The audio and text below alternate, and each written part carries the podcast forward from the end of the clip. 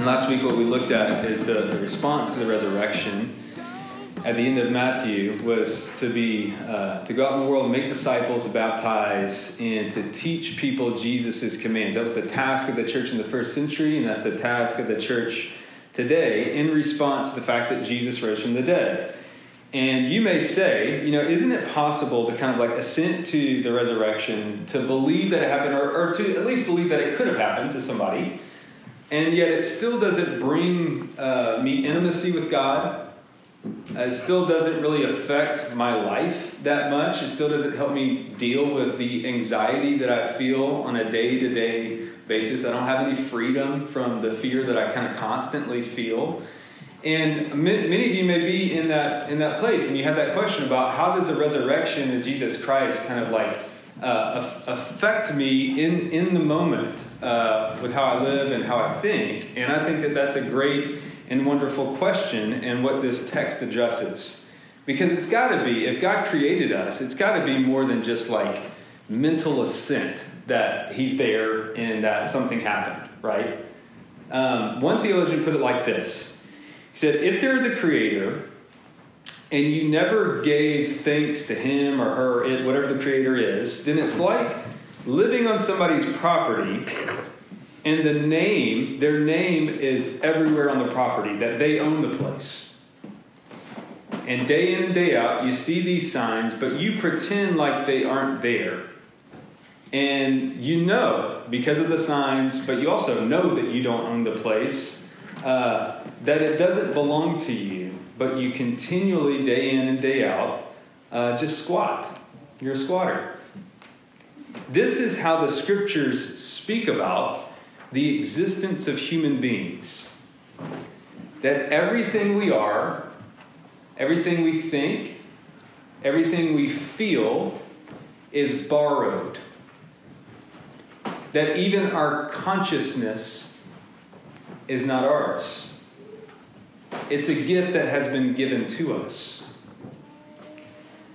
Here's the offer of Christianity. Uh, when you acknowledge that and you begin to live in light of that, what comes into your life is dependent rest as a creature, which is what we are dependent on a creator, a benevolent creator who speaks all the time personally to you. Now, uh, that's what the Bible calls true knowledge. Um, and to acknowledge God as He has acknowledged us looks like obedience from the inside. And our passage we're going to look at and explore is this notion of acknowledging God who speaks under these three points the hiddenness of truth, the reversal of truth, and the humility of truth. And um, if you do have more questions after this service, and like you don't want to come talk to me, I would love to talk to you, by the way, and many other people would. But there are uh, resources on a sheet on the entryway that uh, are can point you to various books and quotes that can help think through this. But the, the first point is the hiddenness of truth, and this is the longest point. And we see the hiddenness of truth uh, behind wealth and facts. And so I'm going to describe that to you as we walk through this passage. So, this passage is about a rich man and a poor man. 19 through 21 says, There was a rich man who was clothed in purple and fine linen and feasted sumptuously every day. And at his gate was laid a poor man named Lazarus, covered with sores, who desired to be fed with what fell from the rich man's table. Moreover, even the dogs came and licked his sores. So, this is a parable. And what a parable does, its job, is to show us the hidden truth of the way that God sees the world.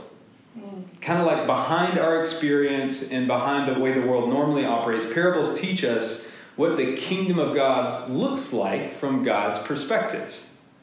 So, just like in our day, in the first century, it seems like rich people are the blessed ones like this rich man here. But the truth is, uh, sumptuous living isn't necessarily the happy life. It's not necessarily uh, the blessed life. And consequently, poor, dependent living isn't necessarily the cursed life. Now, this tells us something about how to know things. The point is, true happiness isn't discernibly obvious in the world, nor in your life. Okay? At the very least, one of the things this parable teaches us is that if we can live comfortably independent from other people, if we have full stomachs and nice clothes, it's very, very, very hard to see the truth. The truth can hide behind our lack of need.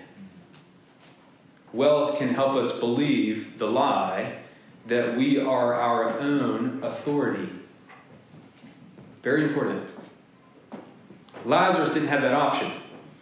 Uh, Lazarus didn't have the luxury to not beg, to not ask for handouts. Uh, he didn't have the luxury to comfortably live independent from other people, someone else's table.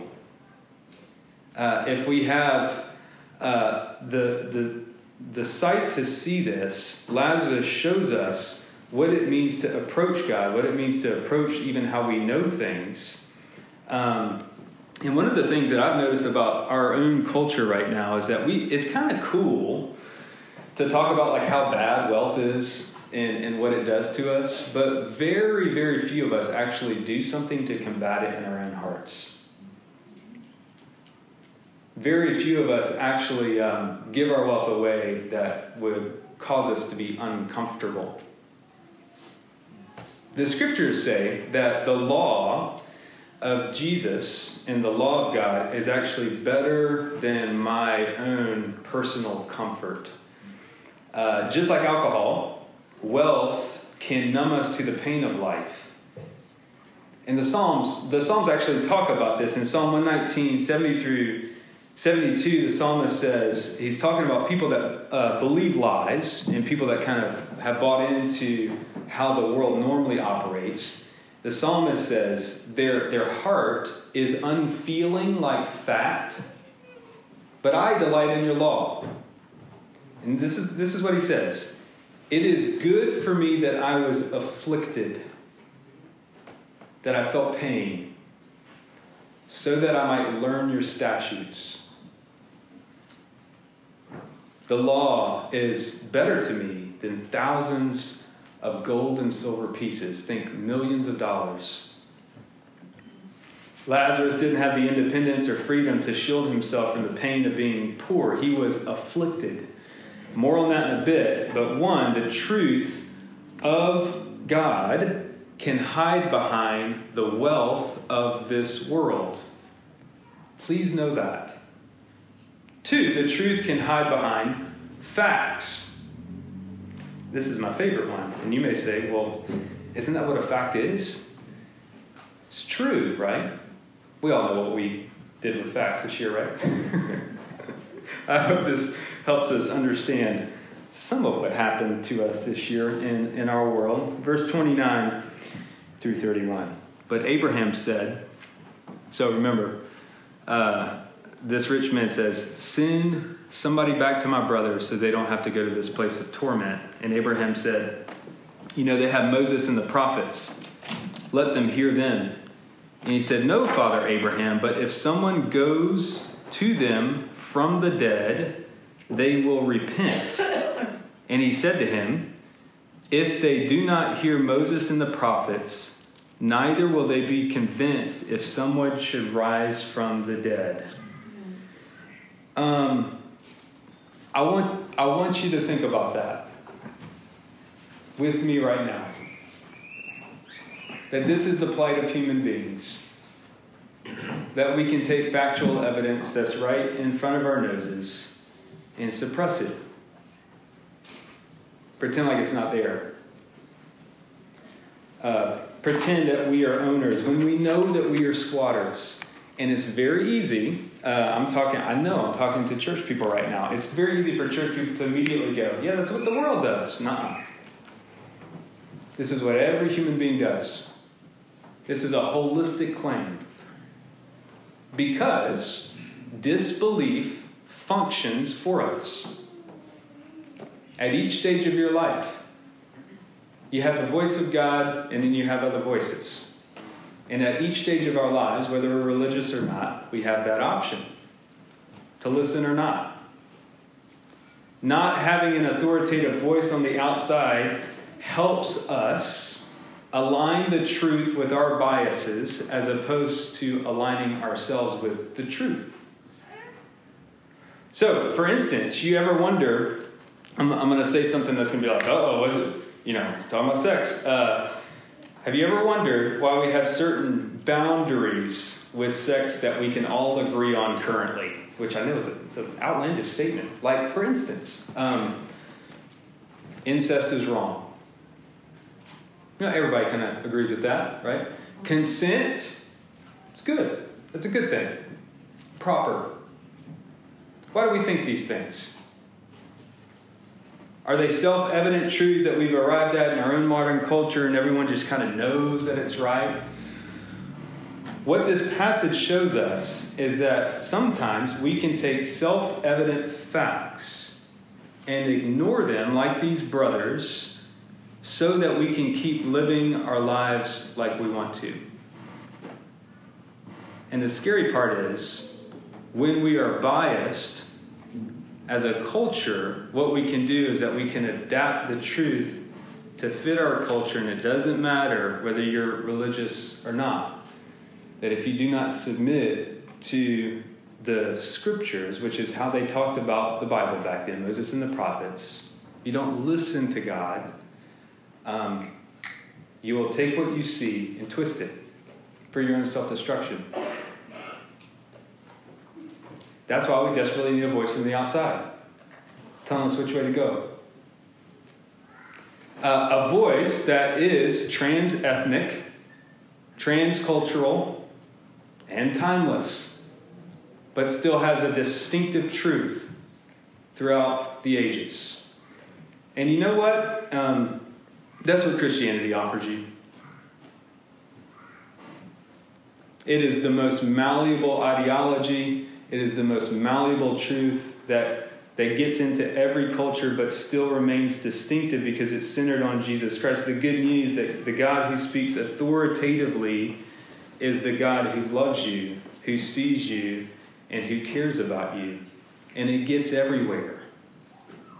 That's the kingdom, it's just hidden.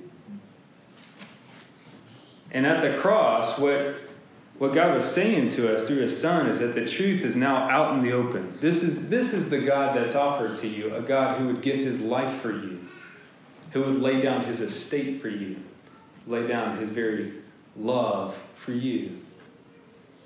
So, point one the, the truth hides behind wealth and facts without the help of God. Two, the reversal of truth. And this is found in verses 22 through 27.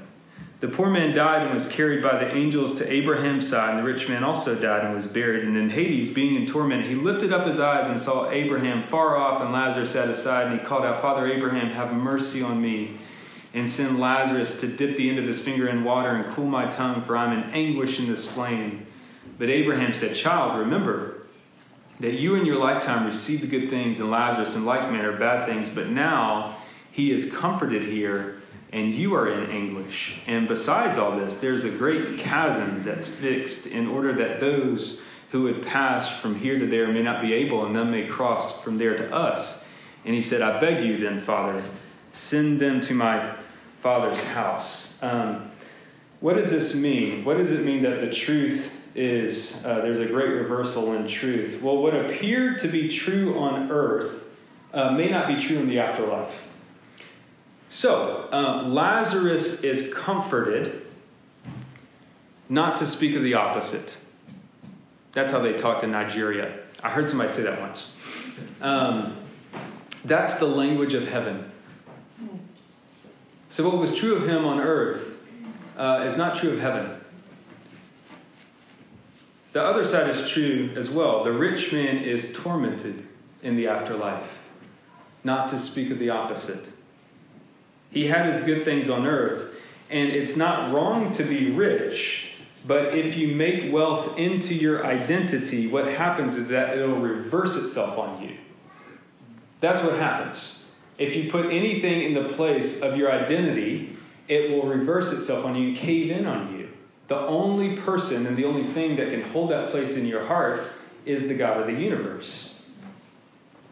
The reason, okay, so this is why this is compelling to me. Um, it's compelling because what is perceived in my own life as being a curse or something that's hard uh, is actually the very thing that could be drawing me straight to God, to know who He is, to love Him, to accept His love for me. That's what Psalm 119 says. It's good for me that I was afflicted because it led me to see that you're better, you're actually better than like millions of dollars, and that you believe that from your heart. Okay, let's make it more personal. Uh, when someone gets in my way, in the way of my comfort or my ease in this life, I generally get frustrated. I don't know if you're like this, but you know I am, um, and, and I think if only this thing or this person or this circumstance wasn't in my life, I'd be happy. But what if the truth is the opposite? You know, what if those things are in my life now precisely because God wants to, to bring me happiness? God wants to bring me to Himself. And that, that that's there because God want, wants me to know Him, wants me to say, this, this all belongs to you. One thing this parable is showing us is that we are all like Lazarus as we come into this world. We're beggars. You know, Martin Luther, the old German one, said that was his, one of his last words. He, he said, We are all beggars. This is true. Some of us can just hide our neediness better than others through appearance or working hard. You can pick your poison. But my guess is I don't have to convince anyone in the room of this, but especially if you believe in Jesus Christ that if there is a God who speaks to you, he definitely reveals himself to you through goodness, through creation, but he screams to you through pain. That's what C.S. Lewis said. If you believe in God, you know it to be true. It's the times of deepest faith in your life when it wasn't easy, and it isn't easy. And you sense Him there that's the great reversal that the things that you've been desperately working hard to avoid your whole life are the exact places where God's bringing you so that He can pour Himself out into you and so that you can be known by Him, so that you can see heaven, so that you can be His and He can be yours. So you can finally say, God, I want it your way. The whole thing belongs to you. I belong to you. Show me the way. Reverse my life. Help me repent. Point one, the hiddenness of truth. Point two, the reversal of truth. And point three, the humility of truth. How do you know if you know the truth? You know, this is, this is one of the places where um, people accuse Christians of being like super prideful.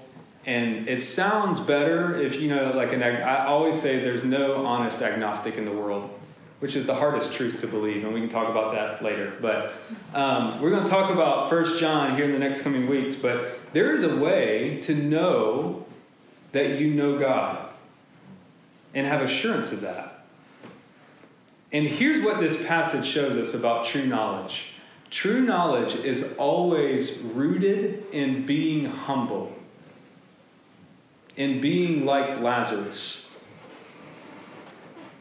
Humility starts just like it did in the Garden of Eden by listening to God's word because you trust that He's good with the knowledge that He has. It is very, very important for you to understand why the serpent tempted Adam and Eve in the way that he did. He tempted them with the knowledge of good and evil, which apparently was not knowledge that we should have ever known. And we couldn't handle it. And that's why we're all so confused. That's why we fell. Because we don't know how to make sense of good and bad. That was meant for God.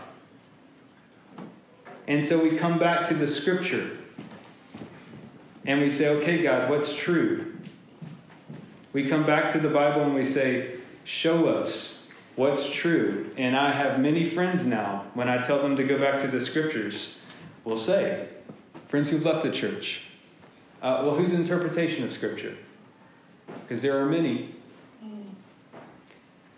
And the answer is Scripture's interpretation of Scripture read in the context of community, wherever you are.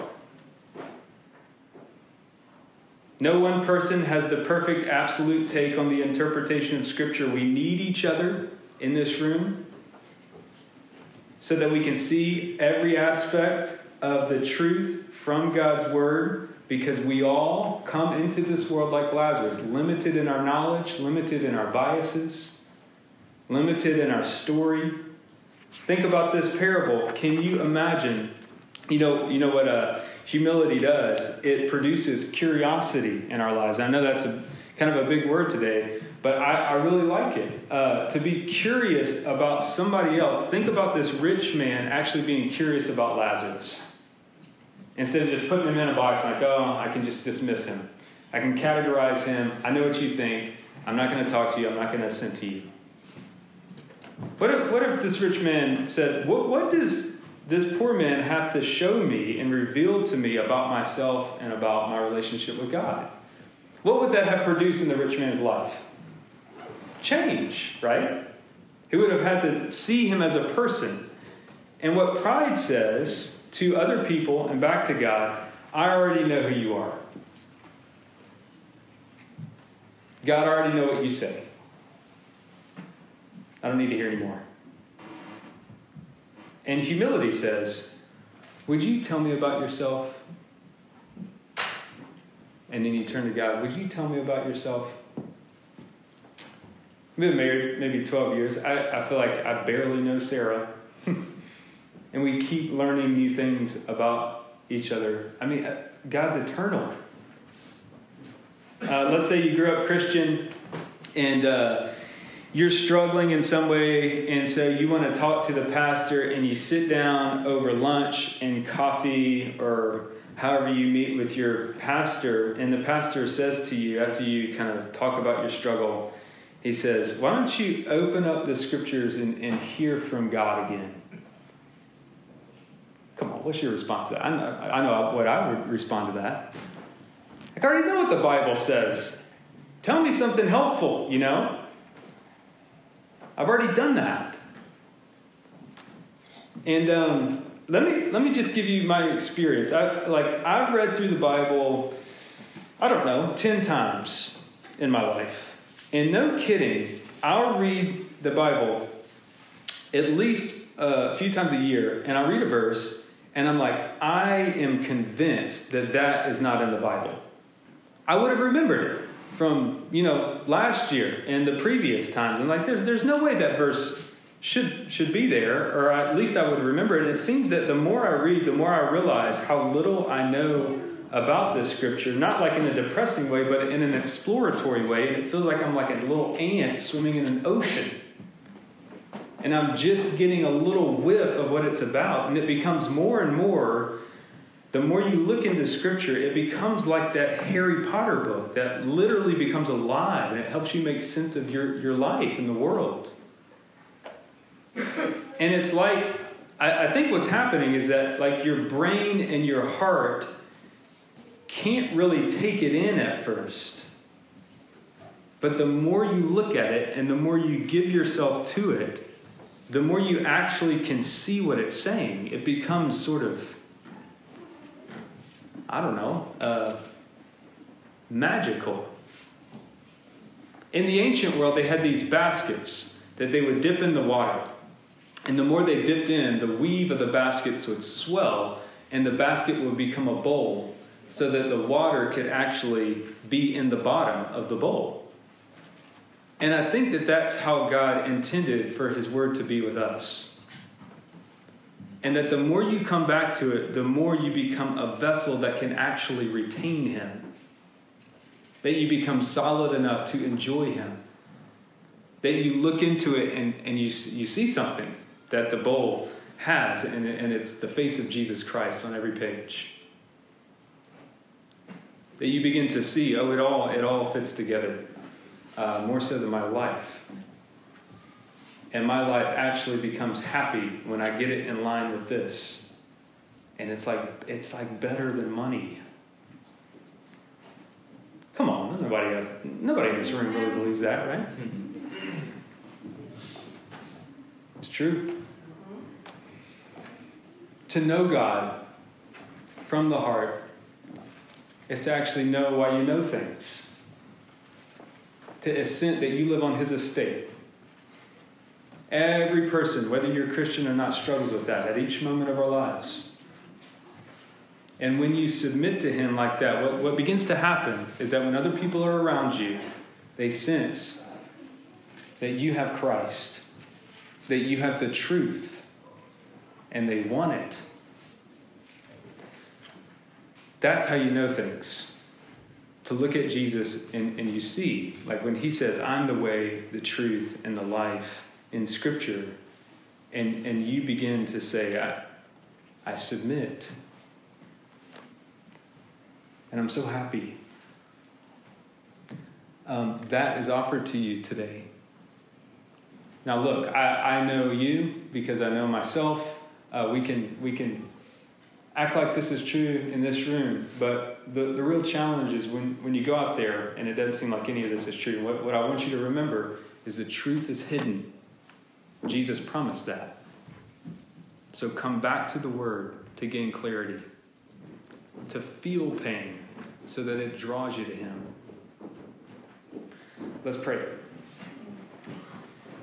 Father, we trust that all of our consciousness, all of our breath, all of our life belongs to you.